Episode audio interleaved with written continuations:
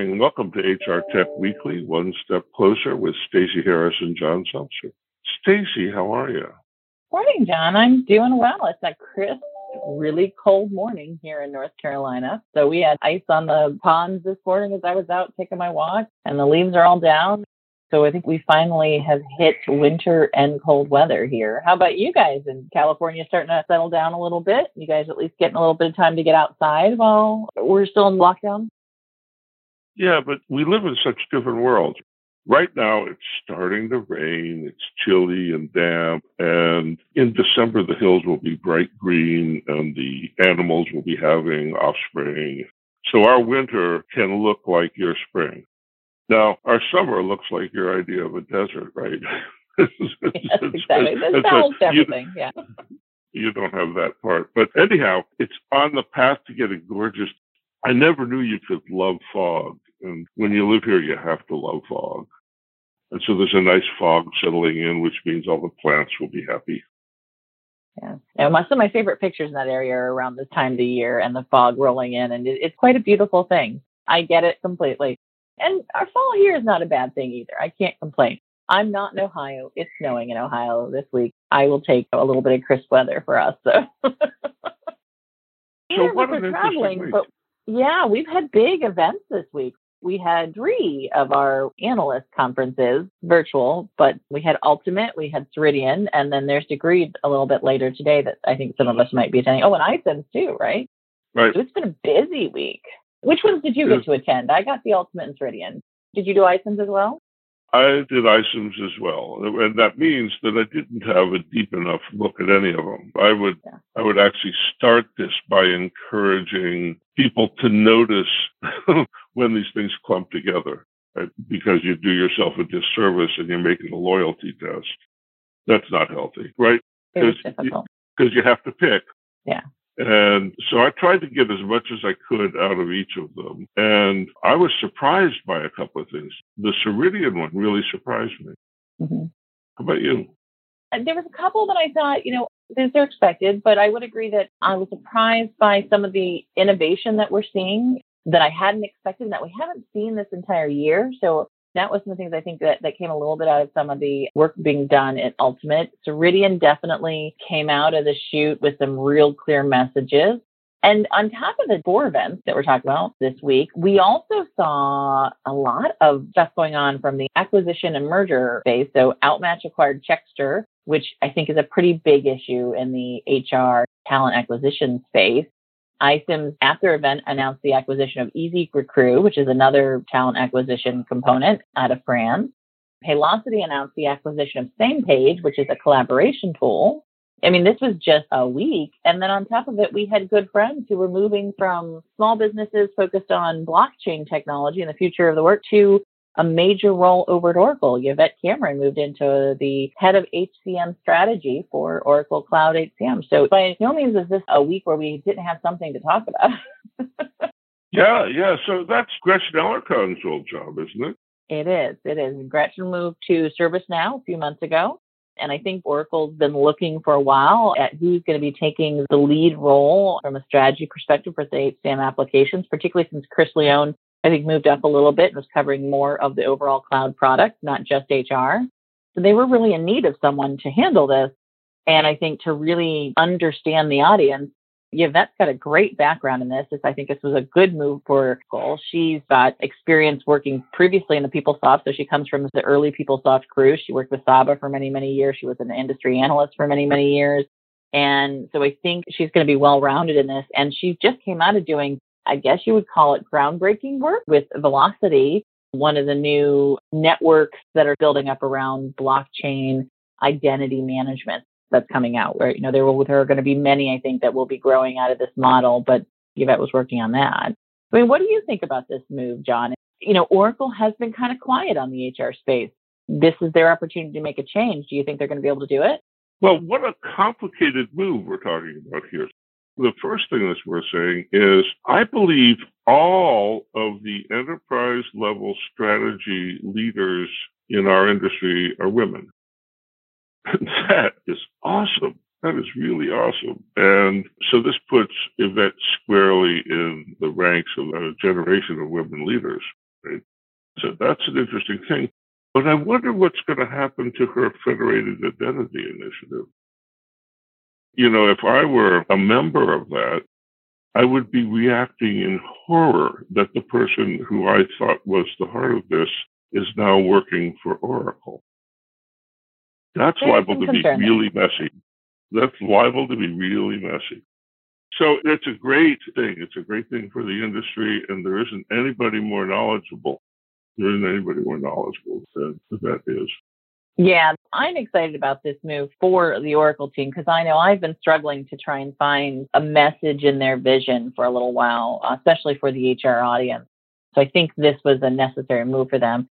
But I agree. I just had a briefing with the Velocity team, and you know the product that they're pulling together, the initiative that they're pulling together, has a lot of big names invested in it.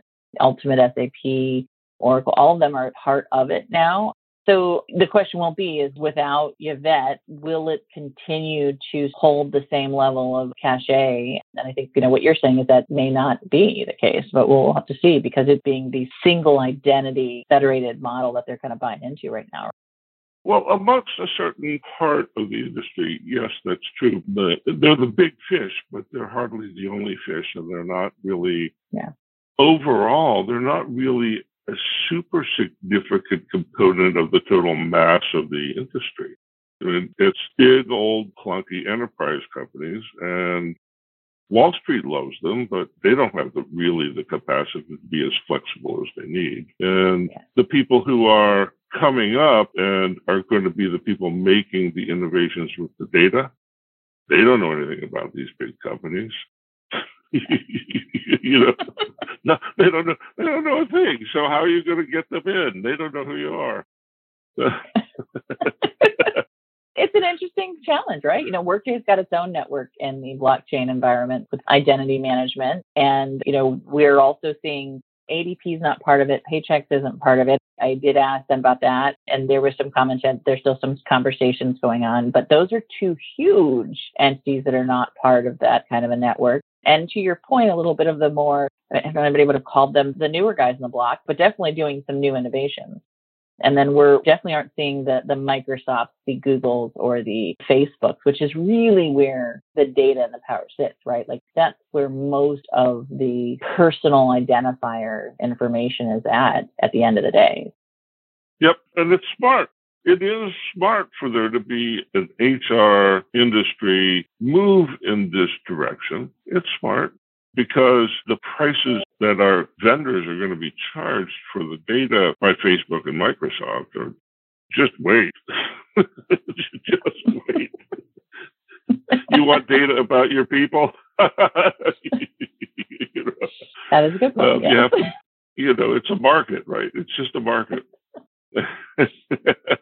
And, and so people will play with the market like it's a market. And this is, you know, velocity is kind of a positive thing because it shows that there's an industry here.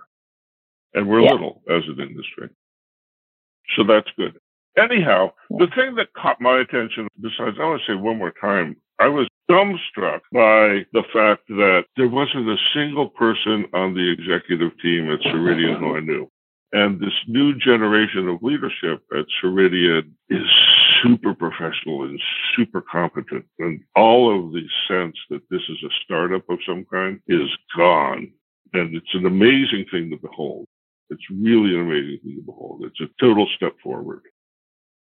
So that said, skills, everybody, all week, everybody had a skills taxonomy and their own way of figuring out what skills were. Do you notice that? Yeah, I mean, I agree. I mean, it, was an interesting issue, and what we saw at both their event and some of the other ones were different, I think, from what other people expected. If you were to pick the stuff that you thought was most important out of those events, what would you say it was right now? So I want to try to answer that on two levels on one level, I am really concerned about everybody building their own little Tower of Babel that is the skills network because nobody's checking to see if they agree with each other, right? And so they're setting up these elaborate intellectual structures. And I won't be able to tell if the way you talk about it in your software is the same as the way they talk about it in their software if I'm a person moving through the system. And so while they've made really an enviable thing for customer lock-in yeah. to have the data in that way, but it also inhibits employee movement and the kind of cross-pollination. Because when you go to another company, you have to learn a new taxonomy entirely and a new set of tools for accessing the taxonomy. It's going to slow down business evolution. It's going to. And I think this is the same issue we were just talking about. Like, do we create a network with everything in all in one, or do we do it in different environments? And right. what I think we're finding is that it's almost a matter of you have to start somewhere. That's kind of the conversation I hear most of the time. Is we know that this isn't going to be the final product, we know that it's going to actually be challenges with connecting with what other people that is the taxonomy or their definition or their value. But at least by starting, we're starting the conversation we may have it all wrong on both sides, but we're at least going to find out, which is the same thing we do when we do internally with any kind of measurement or metrics or data analysis work. It always starts by at least showing the data you have, finding out it's all wrong, and then starting to have the conversation about how to fix it, right? Do you think I'm missing that or do you think that's incorrect? Well, that's interesting, but that would imply that if you have to show your work as you're moving along, that leads to and everybody has a well developed one because there is no emerging capacity to be able to tell the difference between these things. Because these things are not rooted in reality they're rooted in resumes and job descriptions right? So both resumes and job descriptions are fabrications to some extent and it's not clear that they match what's actually going on in the world right you know, a resume is a distillation into a few words. You know, the whole point of writing a resume is to get it as concise as you can get it, which means there's all sorts of stuff that isn't covered. And that's where this gets rich. That's where this gets really rich is as we uncover more about each other, we'll be able to make better and better decisions, but not if you assume that you can get it all from an abstract layer. Yeah, you know, I agree. And yes, I mean, that is the challenge that we're facing with all of this conversation about job descriptions. And this is why I think we saw some of the acquisitions that we saw this week. I mean, the acquisition with Outmatch and Checkster and the acquisition with iCIMS and EasyRecrue. One is a acquisition of the tools that are assessing referrals and assessing how well someone's done on the job. That's the Outmatch and Checkster assessment and acquisition. And the iCIMS with Easy Recruit, which is more of a video interviewing tool. Both of those bring in additional data, additional perspective that might help you do a better job of understanding if you had that job description correct originally. Do you think that makes sense, or do you think we're still too far away from where we need to be at? Well, so collecting data is interesting. Collecting data is always interesting. And there are liable to be some real treasures in the data that we're starting to collect. But in the end, it's still all a conversation about a job rather than the actual doing of the job. Right. And so what you can imagine is that the job will get increasingly measured because there's all the computing capacity and it's always some sort of interface where you can measure everything. And there will be data that is not inherently intelligible in English about what skills actually are. It won't be coherent in English because it's all in machine speak, right? It's all data. Yeah. And that is going to come up, and there's going to be this conflict between that organically developed actual representation of the work and the theoretical framework that people are trying to put on it. And that's actually pretty close to the class warfare that we're seeing starting to emerge, right? There's this theoretical layer on the top, and there's the way it actually is on the bottom, and there's a duking it out going on. And so my guess is we'll see that six or seven years from now, that the that the intersection of technology and theory is messy and it's starting to emerge here. So there's going to be some utility over the next five to seven years, but this is a research project with really deep implications. Well, and I think this kind of starts where we began the conversation at, right? Which is this idea that can you create a network? Can you have it all? And the answer is eventually we'll get there and eventually the mixture of the technology and the systems are going to pull all this together. But as we get there, it's going to be messy. And I, for one, think that the organizations, the solution providers who are trying to get us there particularly in the HR space. You know, we've also got a lot of organizations on the consumer side with the Facebooks and the Googles and the Microsofts who are also trying to get us there. I think we're going to see differing perspectives on how you get there.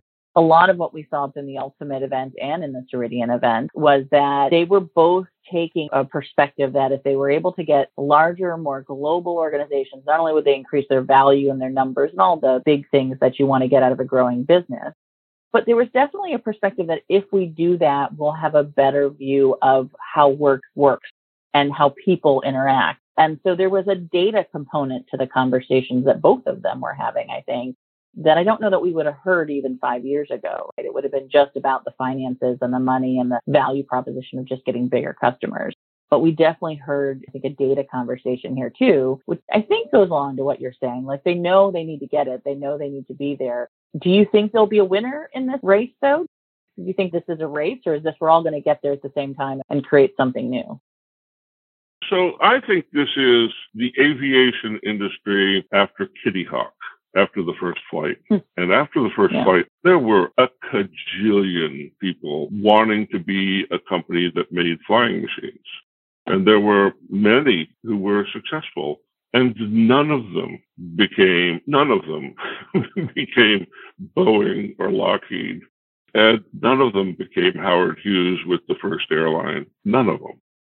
So I think that's how this goes is we're marching into a future where much of the stuff we know is going to be somewhat irrelevant because it's handleable. And so the idea that what we're going to do forever is get better and better and better and better and better and better at the same thing. And the way you hear that expressed at these meetings is that we need a better view into how work actually happens is an absolutely common thread between all of the vendors. And when HR goes to the operations and says, we need a better view of how the work actually happens, operations says, get the hell out of here. they, they, they, don't say, come on in. They say, they say, you're just going to interrupt our work. What are you talking about? right? And so the industry is going to run into that same thing, right? I mean, yeah. that's how it always goes. yeah. and, and so the industry is going to have the same problem. Yeah. And that's true, right? we talk a lot about mobile. We talk a lot about better user interface, about reviewing all the different products that are going to be HR service delivery, which is really important over the next several years. But at the end of the day, the really valuable tools are the ones that the employees don't even know are gathering data around what they're doing that to me, I just had this conversation with someone the other day that as important as all of these HR technologies are, and I do think the work they're doing is important and the, the new improvements we're seeing in time and payroll, both Ceridian and Ultimate have some great conversation about what payroll will look like in the future. All of those things are important, but the real innovation is going to be sparked by those products and those tools that sit on top of a lot of these technologies that you don't even know are there that are capturing data, information, and um, insight without interrupting the work that's happening. That's some interesting stuff there. That's a long, long conversation about surveillance of employees without them knowing. Is I get it. you, I get know, it. It's that's creepy. libel. It's creepy HR. it's worse than creepy HR. People will behave differently under those circumstances. Right? And that's the problem is like I'm starting to have conversations with people where the ground rule is we can't talk about what we're talking about. We have to talk around what we're talking about. Yeah. because that, the tools you're using to communicate are capturing everything you're saying. That's right. Yeah, no, I get it completely, but I also think that the next generation is aware of this and is also more willing to do that if they don't have to fill out another form or tell you how they feel or tell you what their work is. Like there's a trade off to this Orwellian view of the world. And we, I think, are going to have to find the happy medium and what's the ethics around it. But I do think that it's part of what the future looks like. Yeah, I actually completely agree with you. And I'd say it this way that our current idea of privacy is very weird and built on a worldview that emerged when there were under a billion people. And so the idea of privacy includes this very spacious view of the world where there's lots of room for everybody. But it's not like that anymore. There's a lot more of us. And when there's a lot more of us, you get a lot less privacy. It's just how it is. Privacy is people not being around. And when there's more of you, there's more of you around. So we're going to make some adjustments. And one of the cool things is that when you reduce privacy, you get better fit. That's the trade off with privacy is the less I know about you, the less well I can serve you. Yeah. Um, right? Better service comes with deeper knowledge. And then you have to ask, is the better service worth it?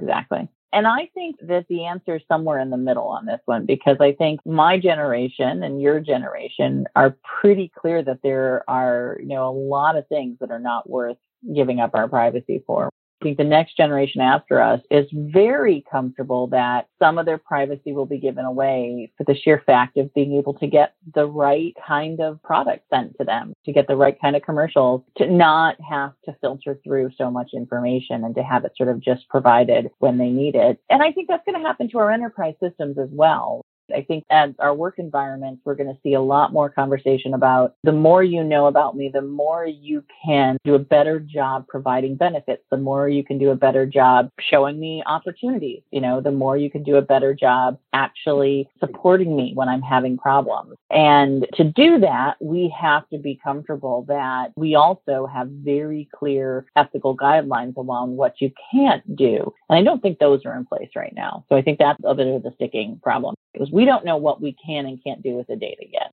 That's absolutely right. That's absolutely right. And there's so many ways to run on from there. What a great end to the show. I love it when the conversation can go on longer. It's good. Thanks for doing this. And thanks for tuning in, everybody. You've been listening to HR Tech Weekly, One Step Closer with Stacey Harris and John Sumser. Bye bye now. Thanks, everyone. Bye.